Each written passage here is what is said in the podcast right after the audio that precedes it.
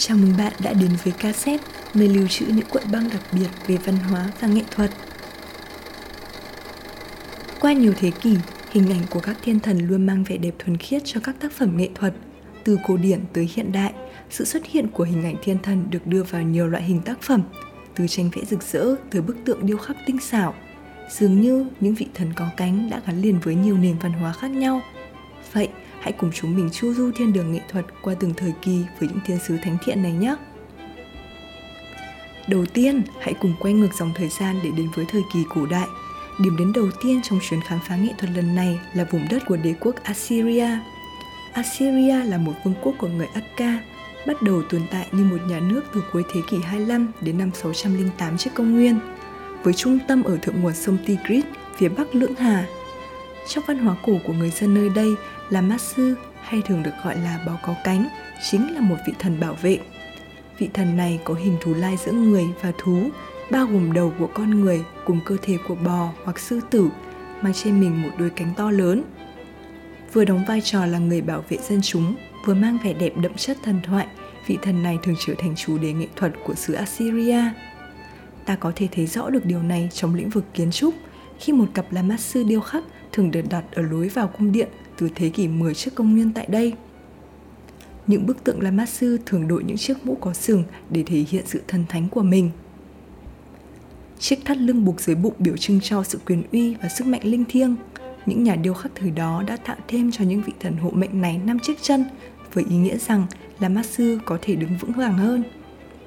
Nhờ đó, vị thần này sẽ chấn giữ được sự bình yên cho khu vực. Sang đến với nền văn minh Hy Lạp cổ đại, hai vị thần Eros và Nai đã trở thành cảm hứng cho các sáng tạo nghệ thuật. Với những tín đồ am hiểu về thần thoại Hy Lạp, đây chắc hẳn là hai nhân vật cực kỳ quen thuộc. Eros sau này được biết đến với tên gọi là Cupid trong nền văn minh La Mã, là con trai của thần Aphrodite và Eris. Vị thần này gắn với chiếc cung và những mũi tên mang tới cho trần gian nhịp đập tình yêu và ham muốn thể xác, còn Nike là con gái của thần Titan Pallas và nữ thần Styx Nike là vị thần tượng trưng cho sự chiến thắng mỹ mãn và vinh quang và trong thời kỳ Hy Lạp hóa từ năm 323 trước công nguyên đến năm 31 công nguyên, sự phổ biến của các tác phẩm điêu khắc bằng đá cẩm thạch đã tăng vọt. Vô số nghị sĩ đương thời đã sử dụng chất liệu này để chế tác nên bức tượng của các vị thần. Nổi tiếng hơn cả là tác phẩm mang tên The Winged Victory of Samothrace Kiệt tác điêu khắc cao gần 5 mét rưỡi được tạo ra để ghi dấu trận chiến trên biển vào đầu thế kỷ 2 trước công nguyên, khắc họa hình ảnh của nữ thần Nike.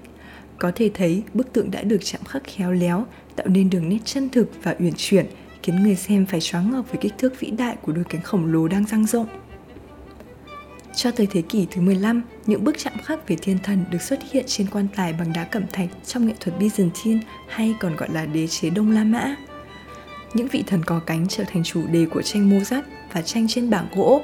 Một trong những tác phẩm nổi bật chính là tranh Mozart về tổng lãnh thiên thần Gabriel và Michael trên trần nhà thờ Santa Maria del Amigaglio. Bức tranh diễn tả tầm quan trọng của hai vị thần trên thiên đàng. Ta có thể quan sát thấy họ trông giống như những cận thần Byzantine có địa vị cao nhất, đi giày đỏ và quàng khăn loros buông dài. Cây gậy labarum mà hai ngài cầm trên tay cũng là biểu tượng của quyền lực trong triều đình – tác phẩm vĩ đại này đã thu hút sự chú ý của những vị khách tới tham quan nhà thờ. Chuyển qua thời kỳ Trung Cổ, các nghệ sĩ thời này đã áp dụng cách giải thích của người Byzantine về các thiên thần và đưa chúng vào hội họa. Đó là quan niệm thiên thần tượng trưng cho cả những niềm vui và nỗi buồn của con người. Thông thường, các thiên thần lơ lửng trong tranh bên cạnh những nhân vật thần thánh như Đức Mẹ Đồng Trinh và Chúa Giêsu. Danh họa người Ý Pietro di Domenico da Montepulciano đã tạo nên một tác phẩm nổi tiếng Madonna and Child with Angel năm 1402, sáng tạo trở nên nổi bật nhờ sự tinh tế của từng từng nét tự do trên khung nền ánh vàng. Ở chính giữa tác phẩm, nữ phương thiên đàng đang ngồi trên bãi cỏ, nàng mang một ánh nhìn chiều mến và nhẹ nhàng, ôm ấp đứa trẻ yêu dấu, ngủ thiếp đi trong vòng tay ấm áp. Những thiên thần dịu dàng bay xung quanh, đảm bạn nhạc du dương và dịu êm. Đặc biệt, qua bao năm tháng, tác phẩm vẫn tồn tại nguyên vẹn cùng khung tranh được trang trí bằng họa tiết bông hoa và chữ ký của nghệ sĩ. Tương tự, các sứ giả của thiên đàng cũng thường xuất hiện trong các bản thảo cổ, vừa là yếu tố trang trí nhưng cũng vừa là chủ đề chính của câu chuyện. Qua thời kỳ phục hưng, các nghệ sĩ tiếp tục đưa thiên thần vào các sáng tạo của mình. Tuy nhiên, không giống như những bức chân dung thời Trung Cổ, hình vẽ trong thời gian này bắt đầu có vẻ bớt nhã nhặn và mang tính trần tục nhiều hơn. Trong bức tranh sơn dầu The Annunciation của Jean Eck, một bậc thầy hội họa, ông đã tạo nên đôi cánh thiên thần màu cầu vồng sinh động thay thế cho những chiếc lông màu trắng ngà hoặc vàng óng. Bức tranh mô tả khoảnh khắc truyền tin của tổng lãnh thiên thần Rabiel với Đức Mẹ Đồng Trinh Maria rằng bà sẽ mang thai con trai của Đức Chúa Trời. Các từ xuất hiện trong cuốn sách được đảo lộn bởi chúng được khắc với nhãn quan hướng đến Đức Chúa Trời. Bảy tia sáng từ cửa sổ phía bên trái đại diện cho bảy ân tứ của Chúa Thánh Trần, người biến mình thành dáng hình của chú chim bồ câu sáng xuống Đức Mẹ Maria. Quả thật, tác phẩm đã tái hiện rõ nét thời điểm khởi nguồn kế hoạch cứu rỗi nhân gian của Đức Chúa Trời.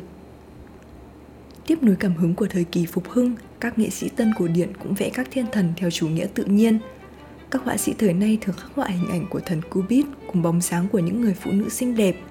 Thực tế, hình tượng thiên thần trong tranh tân cổ điển không hoàn toàn giống với mô tả của kinh thánh mà được lấy cảm hứng từ nghệ thuật cổ điển, như trong chuỗi bức họa của William Adolph Ông là một họa sĩ người Pháp chuyên vẽ về chủ đề thần thoại, diễn giải lại phong cách thời kỳ trước qua lăng kính mới mẻ hơn, như trong bức họa La Vierge aux Anges hay The Song of the Angel.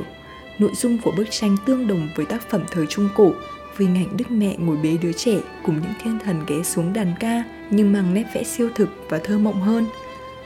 Những gương mặt của nhân vật trong tranh như được thổi thêm linh hồn, mang chiều sâu trong cảm xúc, hay như trong bức họa nổi tiếng nhất của danh họa Bruguiero trong thế kỷ 19 mang tên La Naissance de Venus, tên tiếng Anh là The Birth of Venus, Tác phẩm không mô tả sự ra đời thực sự của nữ thần Venus mà vẽ lại hành trình di chuyển của vị thần này trên biển cả Cyprus trong hình hài của một người phụ nữ trưởng thành.